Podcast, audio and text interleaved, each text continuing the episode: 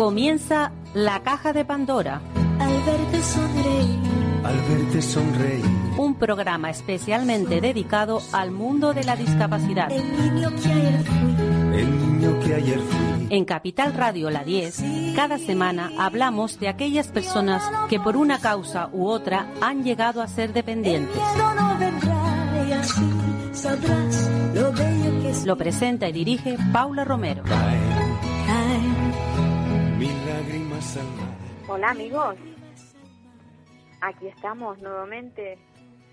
Hoy toca programa solidario, programa dedicado a la discapacidad y vamos a hablar con una persona que, bueno, yo creo que se siente muy solidaria sin duda, porque él conjuntamente con otros amigos están luchando para que, bueno, pues para que una enfermedad terrible como es el ELA o la ELA, mm, bueno, pues se, se estudie y, se, y sobre todo se invierta, se invierta dinero para investigación, porque es una enfermedad muy cruel. Eh, voy a hablar con Roberto Marchín. Machín. Roberto, Hola, buenos Roberto. días, Paula.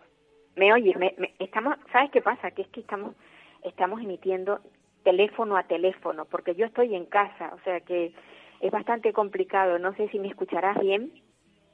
Sí, sí, te escucho bien, Paula. Me oyes, me oyes bien, vale. Roberto, eh, a ver, tú conjuntamente con, con otros amigos de ese amigo tuyo que sufre la enfermedad, eh, lo que queréis es luchar para que, bueno, pues para, sobre todo para dar visibilidad a una enfermedad que solamente quienes la sufren y su entorno más cercano realmente son los que saben de ella, ¿verdad? Sí, así mismo es, Paula.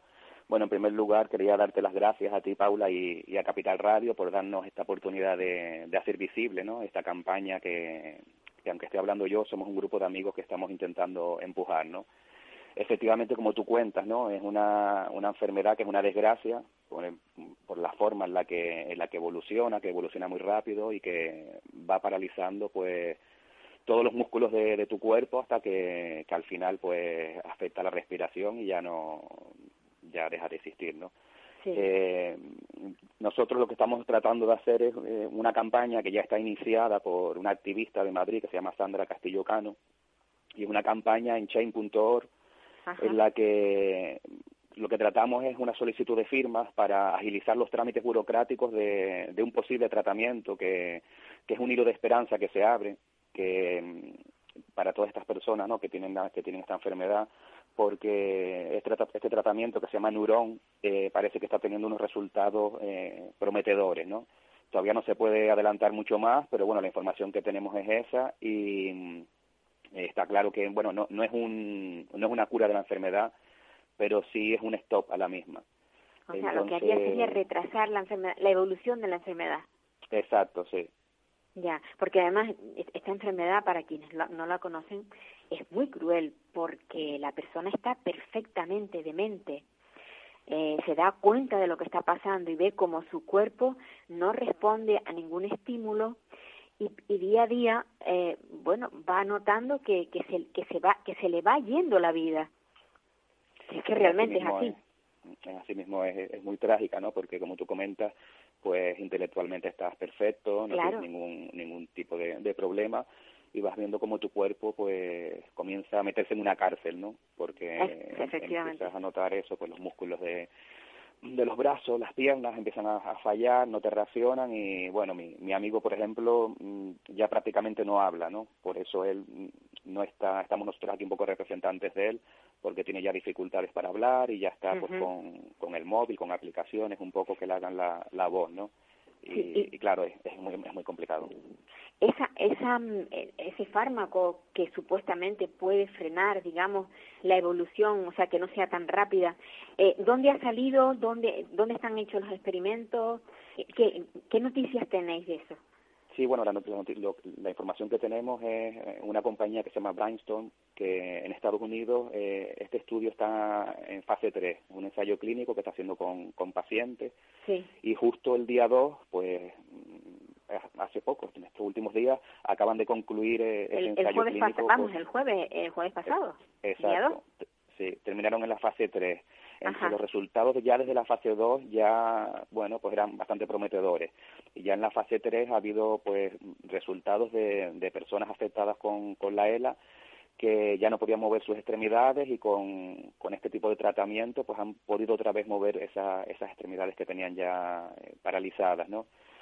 Eh, como dije antes, hay que ser muy prudente porque no es todavía es un, es un estudio, no está en fase 3, ahora hay que esperar los resultados que posiblemente salgan a finales, bueno, no, han dicho que saldrán a finales de año, entre octubre y el último trimestre, cuatrimestre. Y bueno, ahora mismo son los resultados son muy prometedores, ¿no? Entonces, lo que tratamos de hacer nosotros con esta campaña de firmas, que cualquier persona se puede meter y puede y puede ayudar, metiéndose en, en chain.org, lucha mundial contra la ELA, eh, es simplemente agilizar los trámites burocráticos que vendrían después. En caso de que los, eh, los resultados del estudio fueran favorables, como así deseamos todos, y bueno, y que hay un hilo de esperanza por, por, por cómo ha ido todo evolucionando, pues empezaría, empezarían unos trámites burocráticos que, que las agencias reguladoras de medicamentos pues son necesarias que las hagan, ¿no? Sí, que admitan, que admitan la medicación, luego que, vamos, todo, todo ese tipo burocrático, sin duda, que lo que haría sería, pues, eh, agilizarlo, ¿no? Con, ese número de firmas. Eh, sí, es que eso, eso se ha hecho en, en, otros, en otros tipos de enfermedades, se ha hecho, ¿no? Esa, esa, esa, esa aceleración de esa evaluación, ¿no? Ahora mismo, eh, el caso de tu, de tu amigo, o sea, él está trabajando, no está trabajando, ¿en qué fase está él? Porque si ha perdido el, el bueno, si, no es que haya perdido el habla, sino que si no puede articular palabras, eh, supongo que tampoco podrá trabajar, ¿o sí?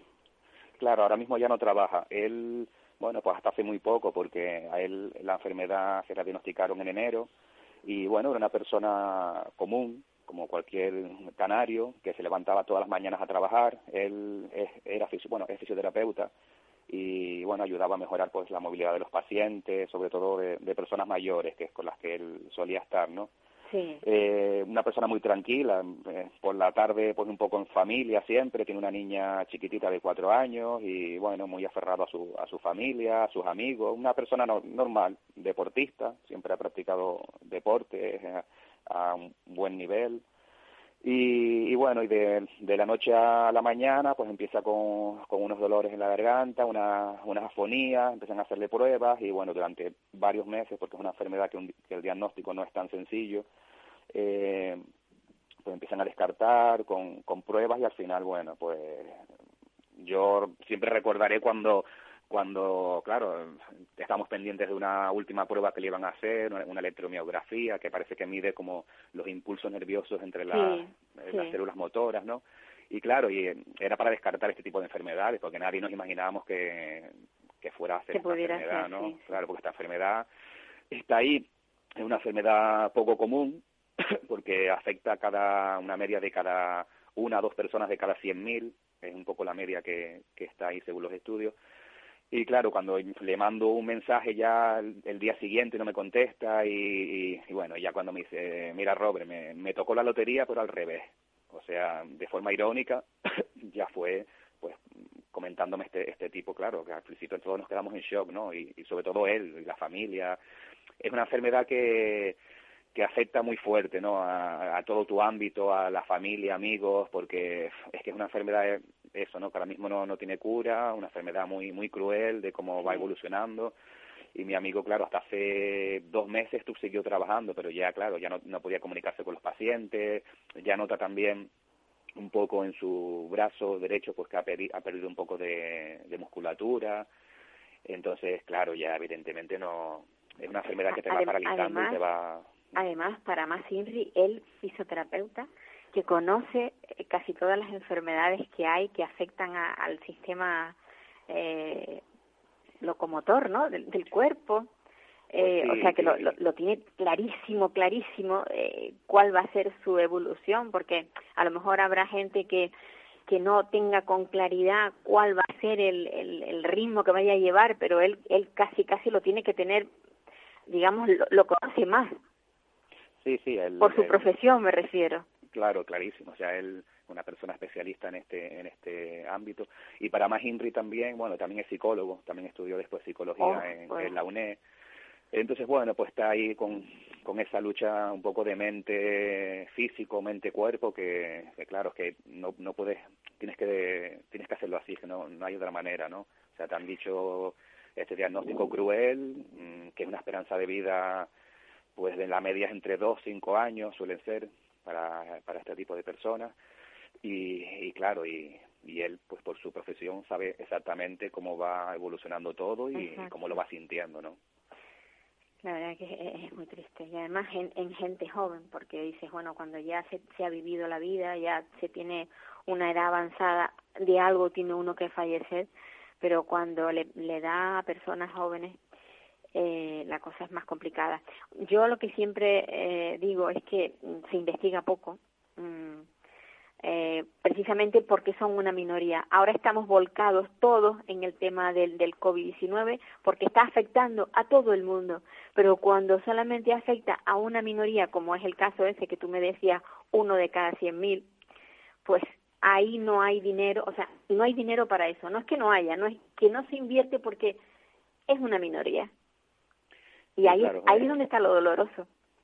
sí es triste es triste no que que eh, vamos a ver está claro que ahora con el covid 19 pues todos se han volcado todos los estudios Sí, y sí, sí. también es importante está claro no pero es una pena que vamos a ver que, que este tipo de, de personas que, que son igual de personas que cualquiera de los que estamos aquí con covid 19 sin covid 19 en este mundo pues claro, hasta que no yo creo que no te afecta tu ámbito, no, realmente no te das cuenta, ¿no? De, Sí. de, de la importancia que tiene también, pues un estudio y es que es una enfermedad que lleva 150 años aproximadamente y en 150 años el único medicamento efectivo, entre comillas, que hay es el Rilusol, que se llama, y es un, es un tratamiento que, que lo que te hace es ampliarte un poco la supervivencia de tres a cinco meses. O sea, Sí. imagínense, ¿no? O sea, en 150 años que no haya nada. Yo entiendo que es complicado, está claro, y, y como tú comentas, es, es una minoría, pero mira, ahora mismo tenemos el caso de, del futbolista este famoso, un Sue, que lo, lo Sí. comentó en la,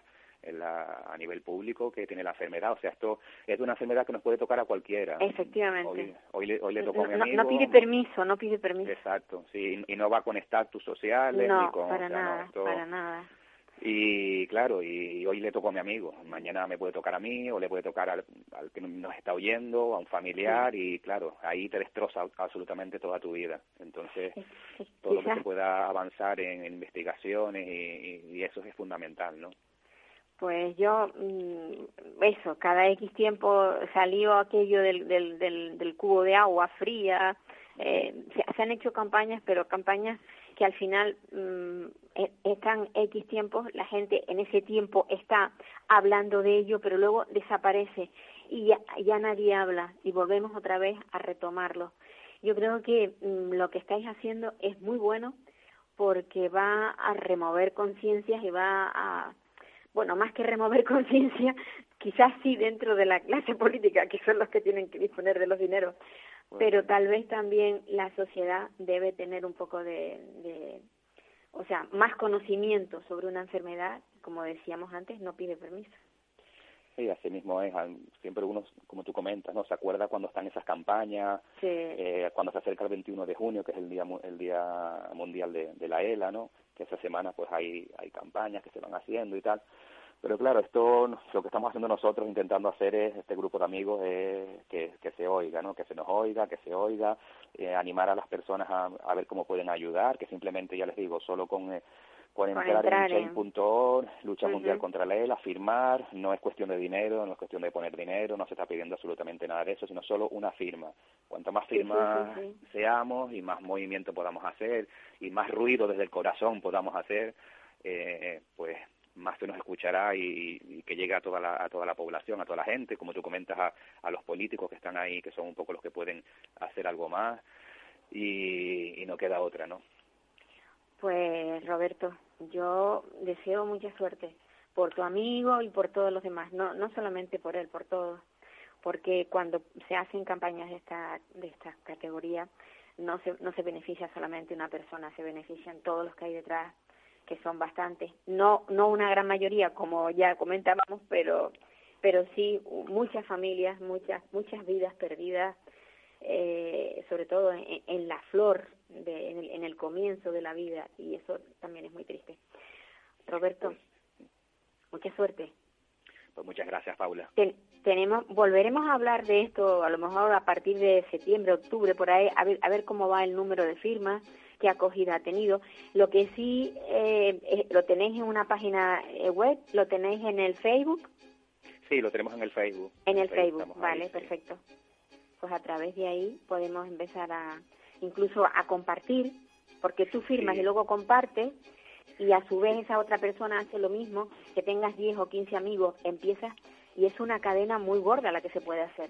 Sí, sí, eso es justo lo que estamos intentando, ¿no? Ahora mismo hay 320.000 firmas, eh, no es una campaña que iniciamos nosotros, ¿no? Ya lo comenté que fue una activista de, Madrid que se llama Sandra Castillo Cano, pero bueno, nosotros estamos ahí potenciándolos y... Sumándonos, claro que sí. Contentos de que haya 320.000 firmas, pero ojalá lleguemos a las 500.000 o a las 600.000 o cuanto más lleguemos, más. Pues, más, sí, más importante, está claro. Un abrazo, Roberto.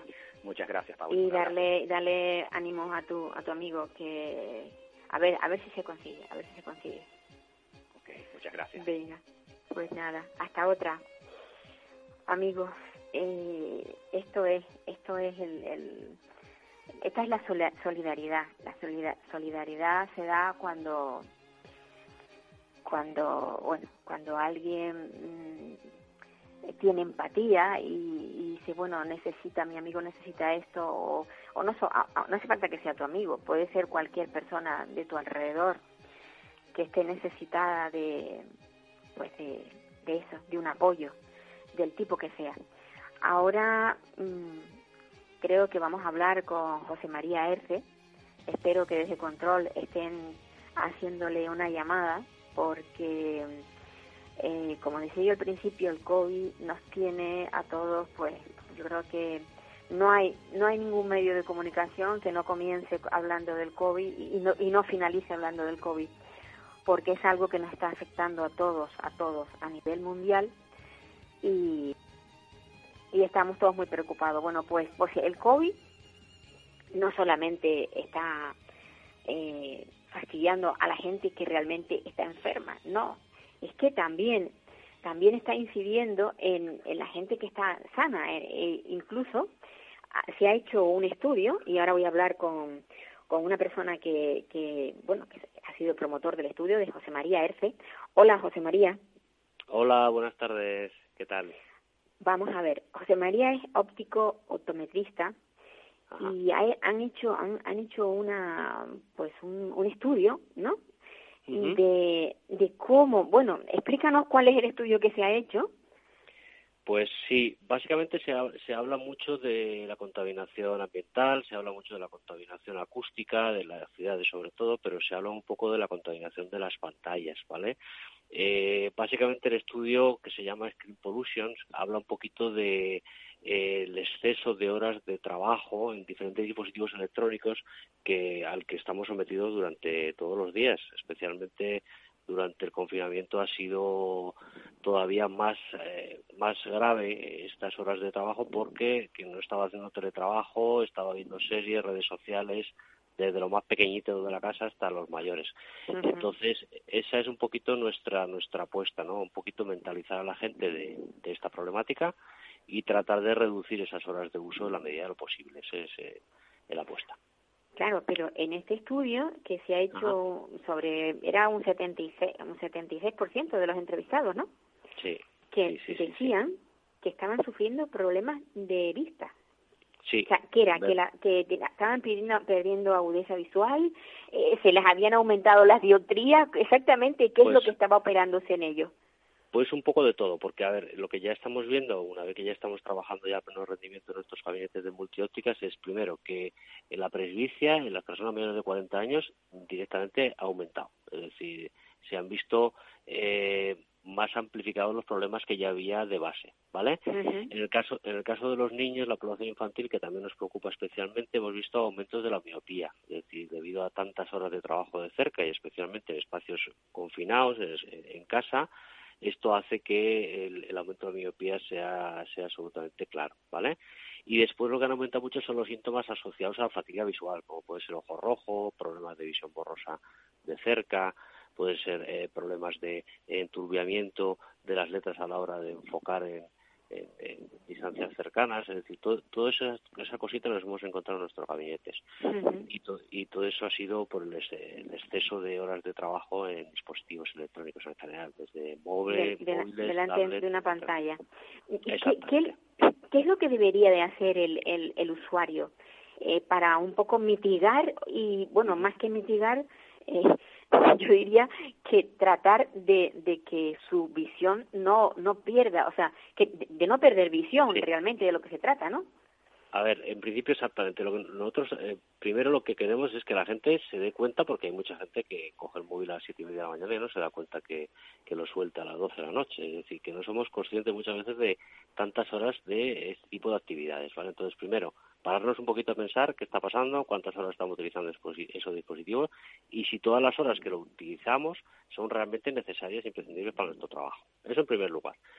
En segundo lugar, eh, tratar de hacer, eh, nosotros nos gusta recomendar tres pequeñas cositas que son muy sencillas y que todos la podemos hacer, independientemente de la edad, que es, en primer lugar, tener una muy buena iluminación ambiente, es decir, que la iluminación del entorno donde estemos trabajando con este dispositivo sea la adecuada, una luz directa, una luz auxiliar, no estar en penumbra con esas tablets o con esos móviles a oscuras, iluminación fundamental, distancia de trabajo, no más cerca de 40 centímetros en el caso de móviles y tablets, incluso ordenador, irnos a los 50, 45 centímetros de distancia entre el ojo y la pantalla, ¿vale? Una distancia adecuada. Y en tercer lugar, hacer pausas periódicas, es decir, cada 20 30 minutitos hacer unas pequeñas pausas, mirar por la ventana, mirar a un objeto que tengamos lejano, a otro punto de la habitación, es decir, hacer esos pequeños breaks, esos pequeños recreos, para que el ojo tenga un, momento de relax y volver otra vez a hacer la tarea que estábamos haciendo, ¿vale? Esas tres eh, claves son las que más nos gusta recomendar para que los usuarios sean un poquito, estén un poquito mejor en sus tareas. las luces, en la hora de trabajar, las luces, por ejemplo, tenemos tres tipos de luces, bueno, que yo conozca, es la luz cálida, la luz fría, y luego ahora últimamente eh, han salido muchas luces que se llaman luz natural. ¿Cuál sería la más indicada para ponernos delante de una pantalla de yo que paso muchas horas delante del ordenador? ¿Cuál sería la indicada? A ver, la luz natural evidentemente siempre va a ser la más adecuada. si tenemos opciones, claro, si tenemos opciones primero de la luz del sol, tener una habitación eh, iluminada con, luz natural, pues perfecto. Y si no, pues una luz que se asemeje lo máximo posible a la luz natural. Es decir, que sea una luz que, sea una luz cálida, que no sea una luz muy fría, muy azul, porque esto hace que se fatigue todavía más el ojo humano. ¿eh? si, tenemos una ventanita y tenemos la posibilidad de disfrutar de la luz natural ahora que los días son más largos, pues siempre mejor. Que no produzca reflejos en la pantalla también es importante, que no estemos eh, en una situación donde la pantalla nos va a molestar el deslumbramiento que pueda reflejar de la luz natural, pero colocando la pantalla en la posición adecuada, fenomenal. Es que, es que con ello nos, nos jugamos la, la, la visión. A ver, yo quiero decir que, que José María Erce, eh, óptico optometrista, mm, ha colaborado y colabora con la, la ONCE desde hace ya 10 años, ¿cierto? Sí, sí, correcto, correcto, correcto. Desde desde hace más de 10 años llevamos más de 10 años. sí, estrechamente con ellos, con bueno, he estado en varias zonas en Algeciras, he estado en Jerez y, y últimamente en Cádiz, eh, porque nos llamaron para poder pasar consulta a, gente de, la ONCE afiliada, que hay, la gente no sabe que, la gran mayoría de la gente que está afiliada a la ONCE tiene, tiene visión, tiene muy poca visión, tiene restos visuales, pero no son totalmente ciegos. La gente muchas veces asocia a ONCE a ceguera y, y, hay mucha más gente que ve que la que no ve. Pero entonces estos, estos restos visuales de un 10%, un 5%, nosotros como ópticos lo que somos especialistas es en sacar el máximo rendimiento y colaboramos con ellos y es un trabajo, la baja visión apasionante que nos encanta además, porque es muy gratificante, es darles un poquito de luz a la persona, Sí, la persona que tiene baja visión, todo se resuelve, o sea, la, la resolución que se le da son lentes, ¿no? Claro, es decir, son diferentes tipos de ayudas visuales, desde lentes, lupas, trabajamos mucho con filtros especiales, que son unas lentes con una determinada eh, bueno, con una determinada coloración que les dan mejor contraste, eh, también lentes solares para reducir la fotofobia, son gente muy sensible a la luz, eh, telescopios, es decir, hay una infinidad, bueno, ya si entramos en el campo de la electrónica, hay unas lupas electrónicas alucinantes, gracias a este tipo de... Sí, es apasionante te puedo decir que es la parte de mi trabajo que casi, casi te diría que más me gusta. La, más bonita. Sí, sí, sí, es muy, muy... Bueno, ahí entra mucho también la parte física, ¿no? La, quiero decir física, me refiero como física tal. Sí, eh, sí, sí, porque porque realmente, bueno, la óptica es muy física, es muy por De, de, la luz, eh, hay que contar con que son medios oculares que están dañados, que tienen problemas de retina, tienen problemas de transparencia en los medios oculares y y también es muy importante, porque el perfil suele ser gente casi todos muy mayores, pues darles un poquito de cariño, como digo yo, es decir, eh, darles un poquito de, cordialidad, de ayuda, de, saber que estás con ellos y acompañarlos en este tipo de problemas, ¿no? Porque si, si te ganas a la gente así, verdaderamente la gente después ve eh, ¿Sabes lo que te quiero decir? O sea, que hay mucho apoyo psicológico también. Sí, también, también, supongo. Y, cuando, emocional, sí, sí. Cuando, alguien llega precisamente a, ese estado en el que ve que ya su visión no es la normal, la que tenía eh, de toda su vida y empieza a tener problemas bueno, supongo que incluso hasta de tropiezos, ¿no? Que vas caminando y, y no y no sabes dónde está el escalón aquel que tú antes lo veías y ahora lo ves más lejos o más cerca, no sé cómo será, pero bueno, que yo creo que eso también tiene que un poco deprimir, ¿no? Al, al, al individuo. Totalmente. De, hecho, la ONCE, que, que, creo que vosotros también la conocéis bien por dentro. Sí, sí, la, conocemos bien. Un equipo humano brutal. O sea, nosotros trabajamos codo con codo oftalmólogos, después trabajamos nosotros como óptico y después hay una figura que para mí parece esencial, que es los TR, los técnicos de rehabilitación, que de toda la fase del proceso para mí es la más importante. O sea, es brutal cómo enseña el manejo de bastón, cómo enseña los trucos para no quemarse a la hora de hacer un, un huevo frito en la cocina, cómo bajar el escalón con seguridad, cómo no tropezarse con las puertas, es decir, todas las cosas que para nosotros nos parecen facilísimas para un problema de baja visión es eh, el darse un porrazo y, caerse al suelo y romperse y romperse un hueso. Entonces hay un equipo humano brutal. Y también hay un psicólogo, hay psicólogos que están dentro del equipo que ayudan un poquito a, gestionar todo este tipo de procesos, que es una otra pieza súper clave, impresionante.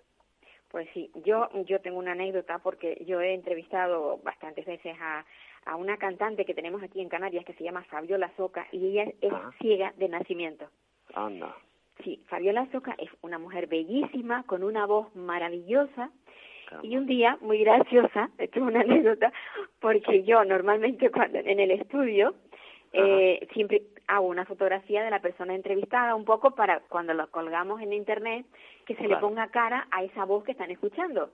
Y entonces me dice, espérate, espérate, que me voy a arreglar un poquito. Y saca su polvera, su barra de labios, y se pinta, se pone polvitos y se pone súper guapa. Bueno, ella es guapa en sí, ¿no? Pero yo me quedé tan asombrada que digo, esto es un milagro.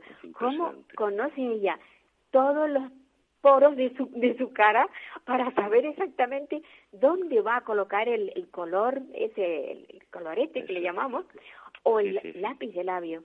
Y, entonces luego me dijo, es que esto me lo enseñaron a mí en, en las escuelas que hay a la once. Sí, sí, sí, sí, sí, es O sea que no, no, es un trabajo muy, muy minucioso. Yo tengo la suerte de convivir, sí. Que, que esto no es esto no es importante para vivir, pero bueno, yo lo cuento en plan anécdota, ¿no? Sí, sí, pero es, pero es verdaderamente es una de las cosas que es fundamental, o sea, hacer que ellos hagan una vida más o menos normal y, y la verdad que ya te digo que hay un equipo de, de formadores impresionante, me quito el sombrero, vamos, muy pues, interesante. Pues yo me alegro muchísimo, me alegro, me alegro que hayas hecho este estudio, José María, igual en otro momento hablamos también porque es importantísimo, el, trabajo que estás haciendo es muy importante y sobre todo para alertar mm, lo que decíamos al comienzo, que el efecto mm. colateral del COVID-19 también se está viendo por otros lugares, ¿no? Y en este caso, en este caso la visión que, que es tan importante para todos nosotros. Pues nada, yo encantadísima de que... Igual le digo, Paula, un placer. De haber contactado. Estoy a vuestra disposición. ¿eh? Pues sí, pues nada, a seguir trabajando en, en, algo tan bonito como dar, dar, es procurar que las personas podamos eh, yo, yo tengo gafas, tengo, tengo miopía, podamos pasar, pasar por la vida sin tropiezos. Bueno, pues aquí Pues- estaremos a vuestra disposición, como siempre. Un Venga, saludo pues cordial. nada. Pues amigos, después de, de decir esto, de, de, ver cómo, cómo el, el COVID-19 también está dañando a las personas que trabajan delante del ordenador, porque bueno, ya, ya decía el óptico cómo, cómo se va perdiendo visión y cómo vamos teniendo problemas. Y ahora vamos a hablar con, espero que esté por ahí dispuesta, con Beatriz Horta, de la Asociación APREME. Beatriz es una mujer que lleva pues bastantes años eh, trabajando en esta asociación aquí en, en, el norte de la isla de Tenerife. Es una asociación de personas con discapacidad intelectual. También creo que hay algún que otro chico con discapacidad física. Y, y espero que, que podamos contactar con ella para hablar de un proyecto que tienen y del que podemos pues sacar algún provecho. ¿Tenemos a Beatriz al, al aparato? Pues parece ser que no, que no tenemos a Beatriz. Pero bueno, yo quería... mm, Beatriz, bueno, pues entonces hablaremos con Grisela. Grisela, Grisela Parrilla. Hola, hola Grisela Paula. Parrilla, hola. que siempre hemos hablado con ella desde la perspectiva de pedagoga, de madre de, pero es que Grisela ha sufrido un percance y está escayolada y tiene una pierna pues en alto, sin poderse mover y ella está viviendo de cerca y en primera persona lo que es tener una discapacidad, aunque sea momentánea. ¿Me equivoco, Grisela? Hola, buenos días, Paula. No, la verdad es que es así. La frase esa famosa tuya de la discapacidad no pide No permiso. pide permiso. Eh, sí, pues entró en casa, ahora estoy con una pierna escayolada y va a ir un poco para largo. Y es así, o sea, en cualquier momento cualquiera de nosotros podemos estar, si no con limitados a algún movimiento, sí podemos estar pasando por un proceso que hace que seamos, que dejemos de ser autónomos y que dependamos de nuestra gente más cercana, ¿no? ¿no? Y además más vulnerables, porque mm, yo supongo que habrá muchas cosas que tendrán que hacerte otros. Sí, en este momento justo estoy prácticamente reciente de la operación. Es una operación que, que viene a solucionar un, una artrosis que me había quedado de un atropello de un coche hace muchos años. Y lo que han hecho es fijar la articulación, han puesto en el tobillo, han puesto tornillos para inmovilizarlo. Y lo que tengo que estar es durante dos meses sin apoyar el pie en el suelo para que se forme, digamos, ese gomo en la articulación y que la articulación deje de moverse y por tanto deje de doler. Pues eh, no puedo hacer nada. Mi marido ha estado el fin de curso teletrabajando, sabes que él es profesor, teletrabajando en casa, haciendo la casa, ayudándome a mí, porque para cualquier cosa, para ir al baño, para no puedo hacer nada, o sea, estoy bastante dependiente en este momento. Aunque mira que yo soy muy mala enferma, me refiero a que eh, no me gusta que me hagan las cosas e intento yo sola, eh, lo- en lo que puedo, eh, ser lo más autónoma posible. para, para, para no tener que molestar a los demás, que es lo que siempre digo Sí, yo, yo es que es horrible, que. ¿sabes? La, la sensación que tengo es que me estoy haciendo la enferma, de repente me miro en las cayolas y digo, no, Grisela, no te estás haciendo la enferma, no puedes moverte, pero sí es verdad que es esa sensación de que estás molestando a los demás, ¿no? Aunque los demás te quieran ayudar y quieren estar contigo. Claro, claro que sí. Y Grisela, exactamente, mm, porque es que te he visto que tienes toda la pierna escayolada, desde el pie Sí. hasta hasta medio medio muslo, ¿no? Más o menos. Sí, hasta la rodilla prácticamente. hasta sí, la sí. rodilla. Sí. Eh, lo que hacen es, digamos que eso, meter unos tornillos para intentar inmovilizar eh, la articulación.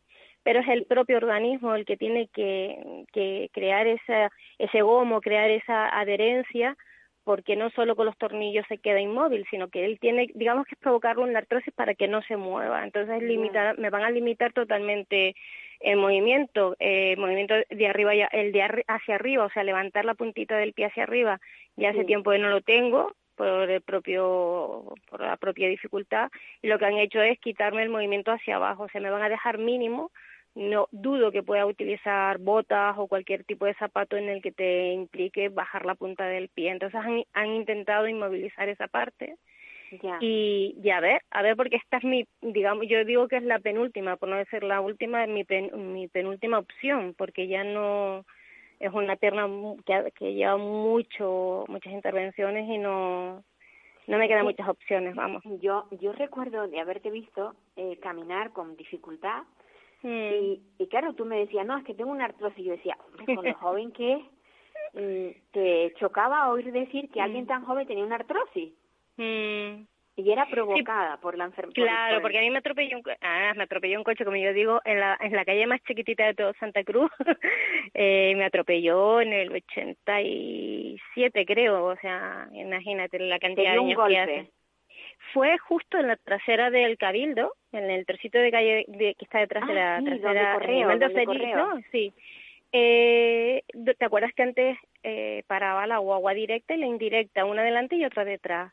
Y lo que solíamos hacer las personas que nos bajábamos por la puerta de detrás de la guagua era entre medio de las dos cruzar a la mitad de la calle. Es una calle muy pequeñita y tampoco había tanto tránsito. Y una furgoneta de reparto de, de bombonas eh, la, el hombre paró en la esquina y en vez de seguir avanzando despacito, metió primera, aceleró y nos llevó a dos por delante. En un, ya te digo, en una, menos mal que no, no, no me dio, no es una calle donde podía haber cogido más velocidad, o sea, me dio en plan película, pero totalmente, caí encima del capó, me dio una vuelta, caí al suelo, fue espectacular la caída y eso provocó, se me destrozó toda la tibia, todo el tobillo. El médico en su momento, Harry Fien, que era de los mejores traumatólogos que teníamos aquí en Canarias. Bueno, en Canarias, incluso en España, decían que era maravilloso. Harry Fien me lo explicó eh, en su momento como, es como si cogieras una, una caña seca y la pisara, que se hacen todas las, las astillas hacia abajo, dice, ah, tienes todo, claro. Entró toda la fractura, entró como en, en dentro de la articulación y, y eso eh, eso fue provocando pues una artrosis, movilidad de movimiento. Y ahora cuando estaba hablando con el doctor que me operó él decía que no se explica cómo podía andar porque dice que hasta los tendones estaban tan tan calcificados que parecía mármol y no mm. tenía nada de cartílago. Entonces él me, me decía dice no me explico cómo andaba y mi hermana que es muy sabia me dijo porque nadie te dijo que no podías andar Claro. claro, si a ti nadie te dice, es como todo, ¿no? Si a ti nadie te dice que porque tienes fibromialgia no puedes hacer tal cosa, porque tiene, si a ti nadie te, limita, tú eres quien te pones los límites. Entonces en la discapacidad ya lo sabemos, ¿no? Que, que ves a gente pasándolo francamente mal y que siguen para adelante con un coraje y una y una una fuerza que es increíble, ¿no? Pues en, en este caso está clarísimo. Que seguiste adelante y Sí, no queda otra, es que llevo tantos años siendo cojita, como digo yo, que no queda otra, o sea, hay que seguir adelante y, y bueno, lo que no puedas hacer, pues descansa.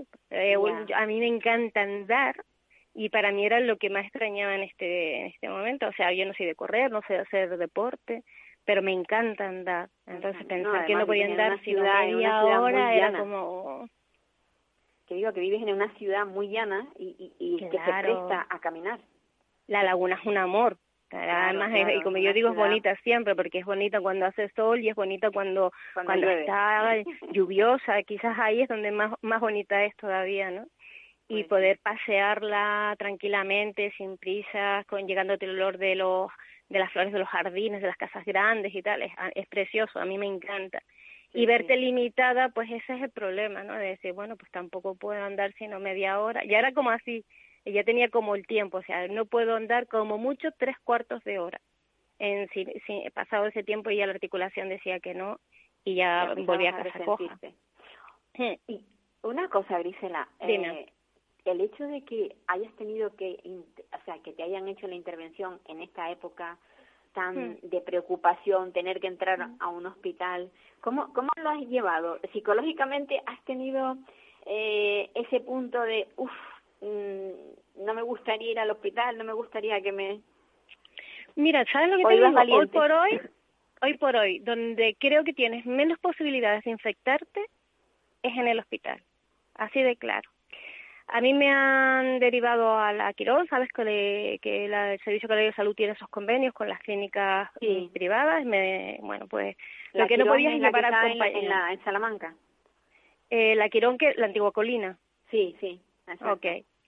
Eh, lo que no puedes llevar acompañante. Entonces, todas las consultas previas, pues entraba yo sola según entras a, vamos, al hall, ya te hacen limpiarte los pies en la alfombra y ya tienes un dispensador de alcohol para limpiarte las manos y te recomiendan, ¿no? Enseguida te dice el celador eh, que te pongas el alcohol, ¿no? Ya entras con tu mascarilla, subes a la planta de consulta y tienen separado un, eh, tu asiento, separado por dos de la siguiente persona. Lo tienen señalizado para que no te puedas sentar, nadie se pueda sentar al lado tuyo. Dos asientos tienes de distancia entre uno y otro.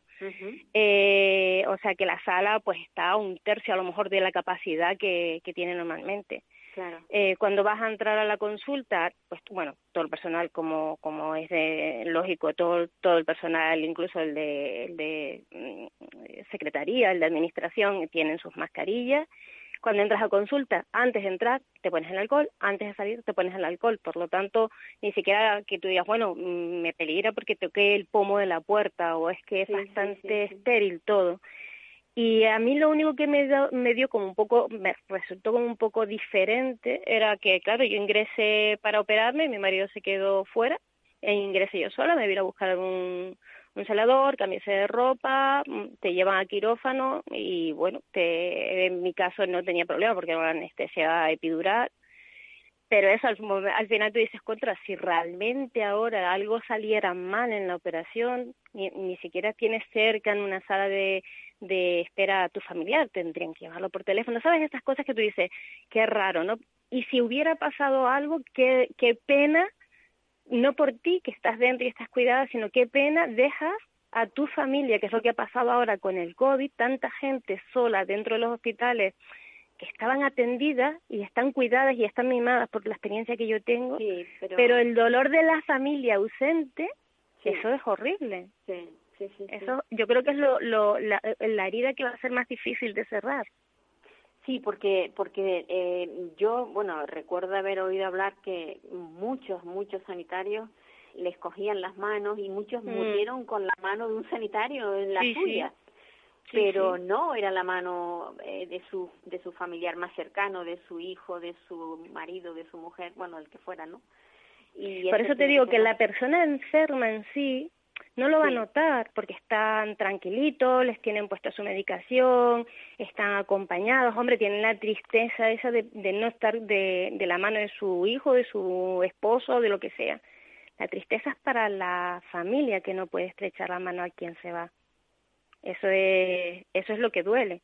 Que tú empieces a pensar, mi madre se fue, ella estuvo sola, no la vi, la llevé para que para entrar por urgencias y no la volví a ver más ese es el dolor que, que ese duelo de hecho, tengo una, unas amigas psicólogas de, que han sido colaboradoras de Menudos Corazones que tienen un proyecto de acompañamiento en el duelo a aquellas personas que perdieron sus familiares eh, en la pandemia, ¿no? que va a ser muy doloroso.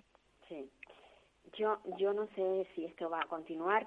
Me da la sensación de que sí, porque hay, hmm. hay mucha gente que no, hmm. no entiende cuál es el peligro que corremos Hmm. Y precisamente por no entenderlo, o no, no sé si es que no lo entienden o no quieren entenderlo, hmm. eh, nos están contagiando y se sigue contagiando. Pero a mí, a mí lo que realmente me preocupa, y te acuerdas que hablamos, eh, pues no hace nada, hará dos o hmm. tres semanas, del comienzo de las clases. ¿Tú cómo ves esto? Tú como pedagoga, eh, porque te tiene que afectar, o sea, te tienes que pensarlo porque tienes dos hijos en edad de estudio un marido que da clase y tú también como pedagoga. ¿Cómo, eh, eh, eh, esto va a ser un invento, o sea, ¿cómo van a dar las clases para hacer esto? Es, es que el, el tema está en que estamos buscando soluciones parcheando porque no queda otra alternativa, porque no conocemos esta cómo evoluciona esta esta enfermedad, ¿no? Entonces, de cara a iniciar un nuevo curso, pues por ejemplo, la ministra Cela decía, podemos entender que los niños que están en la misma aula eh, podrían ser considerados una unidad familiar, ¿no? Entre ellos están todos sanos, están todos bien, pues no hay problema. Pero ¿qué pasa cuando esos niños tienen que salir al, patio? ¿Cómo hacemos con los pequeñitos para que no se besen, no se toquen, no se abracen? Eh, ¿Cuántos niños por aula? Um, yo soy de las que siempre digo que tenemos un, buen ratio, pero a lo mejor esto igual podría eh, valorarse el, el bajar la ratio otra vez. ¿Qué pasa? Que si tú en vez de 25 niños en tu clase deberías atender a 10, por ejemplo, o 15 para que estén separados entre ellos, para que el aula esté ventilada, porque no vas a estar las 8 horas de clase, bueno, no son 8, con las mascarillas. Eh, ¿Qué pasa con eso? Se podría hacer perfectamente se necesita dinero para contratar más profesorado. Es que es así, o sea, Eh, tendrían que escalonarlo, pues siempre se ha hecho escalonarlo las salidas a los patios para que no coincidan los de infantil con los de la ESO, que los pueden tirar o lo que sea, pero habría que escalonar el acceso, a lo mejor un, hay que inventarlo.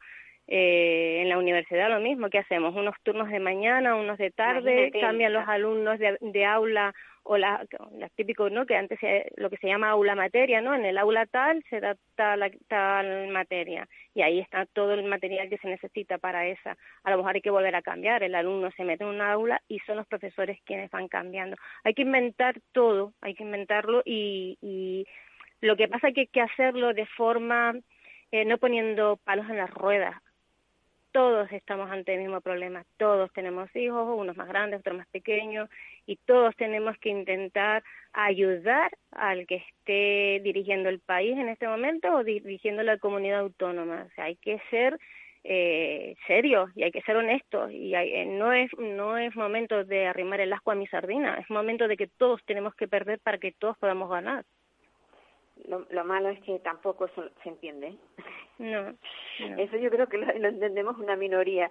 Yo, yo estaba diciendo, bueno, no sé, lo comenté, digo, yo creo que los que tenemos el, eh, un nivel cognitivo más elevado, mm. vamos a ser los que vamos a sacar adelante esto, porque es que no, no entiendo por qué mm. esa irreflexión total hacia algo que es tangible, que se ve ahí. Es una absurdidad enorme, Paula, porque por ejemplo yo tengo gente que a la que quiero, gente que he pensado toda la vida que era gente con, con, con luces, con gente que, que con, criterio y tal, y que todavía te sigan diciendo, no, es que me, como un poco de, no, es que me tomaron la temperatura para entrar al, yo qué sé, al supermercado. Es que, fíjate, como si esto fuera una conspiración, ¿sabes? Como si esto no existiera, como si esto no fuera real. Y esas mismas personas son las que después te dicen que el gobierno tiene que limitarte a ti. No, tú eres quien te tienes que limitar, no hace falta que nadie te lo diga, tú eres inteligente, tú sabes lo que te está jugando. Es que no debería, y, son los mismos que te dicen que las cifras no son reales. A mí me da igual si son 3.500 o 3.100 o 2.900. Son 30.000 personas las que han fallecido.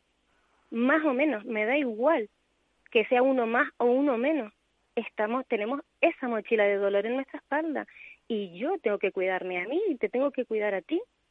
No puedo ser eh, caprichosa y no puedo ir porque me apetezca un, una cerveza, irme y unirme con 10 personas que no sé cuál es su entorno, no sé si ellos tienen familiares mayores a los que van a ver, si tienen niños.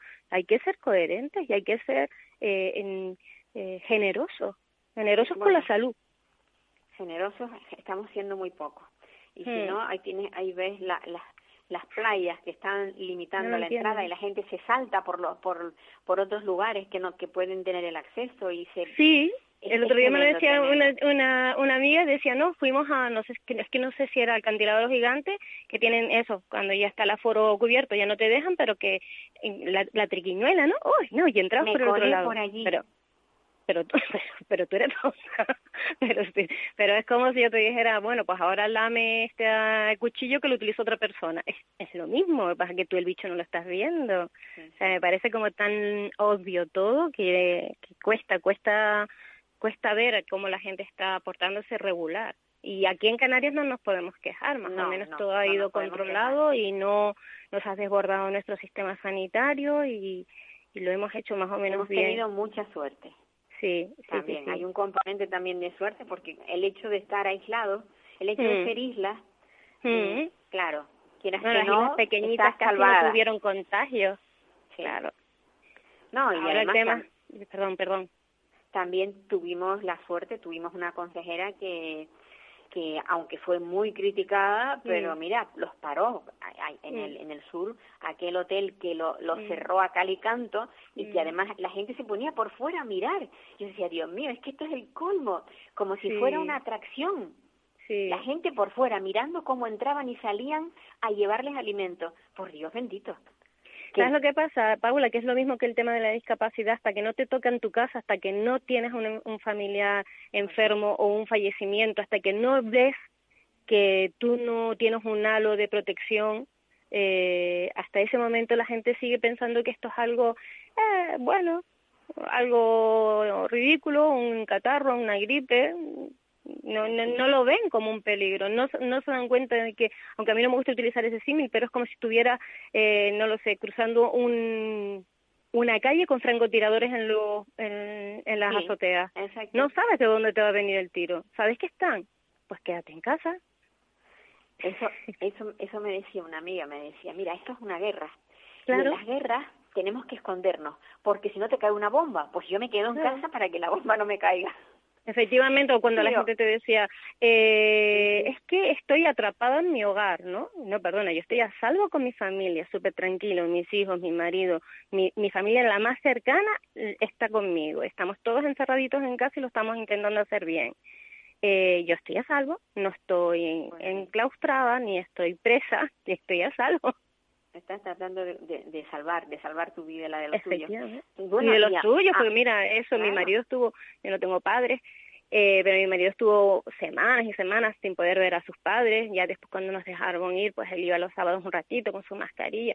Hombre, para mi suegra no poder tener a su, a su hijo y a sus nietos al lado, darles un beso y un abrazo, para ella ha sido, eh, es una mujer entera, pero el otro día hasta se le quebraba un poquito la voz al hablar conmigo, y, y, y para mi marido, ¿no? De, de decir, bueno, tengo a mi madre y no la puedo achuchar ni la puedo querer como teniéndola aquí, ¿no? Entonces, Sí, sí. eh, esto ha sido doloroso para todos y hay que aprender, Pues hay que aprender. No vamos a salir mejores personas de esto, lo tengo claro, vamos a salir No. más más, más, más, más egoístas, más intolerantes, más extremistas, Yo pensaba, yo tonta de mí pensaba, digo, bueno, probablemente ahora seamos mejores. No, no, Mm, no, no, no, no es así, no es así. no, no, para nada. Bueno, y tú, tú bueno, después, Dime, tú dime. después del, del confinamiento obligado, ahora tienes el confinamiento de tu, de tu Pues- miembro inferior.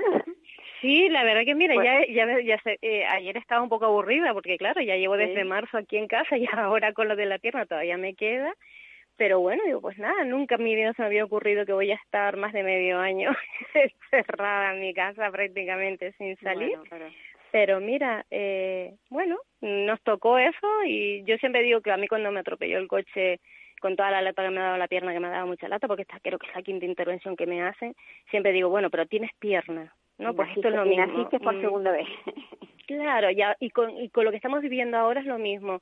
Pues Vale, sí. hay una pandemia, pero estamos vivos. Vale, los niños volverán al colegio si es que hay profesores que puedan dar clases, si es que los colegios están en condiciones para impartir esas clases. Sí. O sea, Me, eh, hay me- que me dicen relativizar control todo. que, tenía- que tengo me- medio minuto, o sea que no te extraño cuando empiece Vale. la musiquita.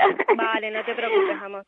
Pero bueno, yo creo que tú siendo como eres, tan animosa, mm, no, sí que lo eres. Además es bueno que la gente te escuche porque así, así mm, un poco mm, nos, nos, no sé, nos, eh, nos copiamos de lo que hacen los demás, ¿no? De- sirve de, de, de modelo, lo que se llama el modelo en, en psicología, ¿no?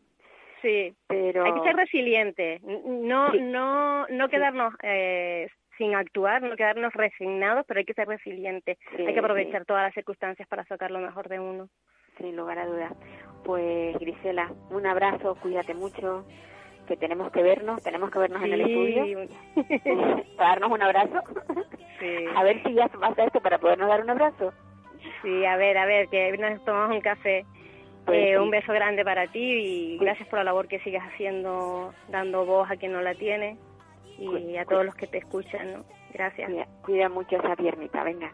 Sí, gracias, Pues, mi niña. Amigos, que nos vamos ya, que se nos acabó el tiempo y que volvemos pues eso, la próxima semana y hablaremos pues de más cosas relacionadas con, con el mundo de la discapacidad. Eh, les deseo a todos pues lo mejor y a cuidarse, tenemos que cuidarnos todos para seguir adelante, ¿vale? Venga, hasta la. Me voy con un suspiro y un adiós, adiós.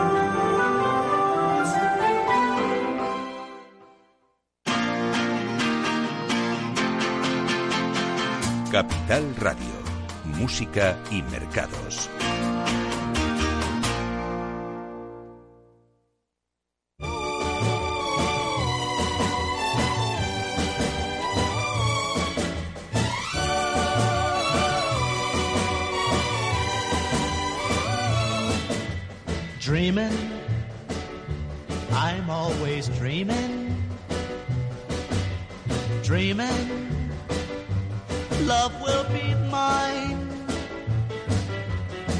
Searching, I'm always searching. Hoping, someday I'll find someone, someone to love me someone who needs me. But until then, well, I'll keep on dreaming. Keep right on dreaming. Dreaming till my dreaming comes true.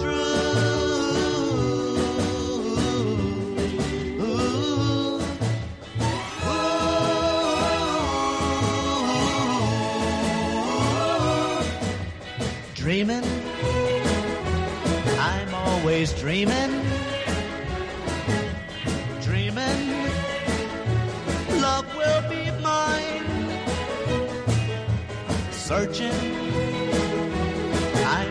Always searching.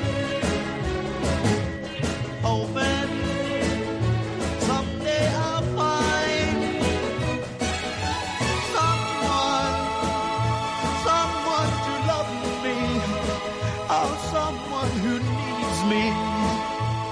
But until then, well, I'll keep on dreaming, keep right on dreaming, dreaming dream.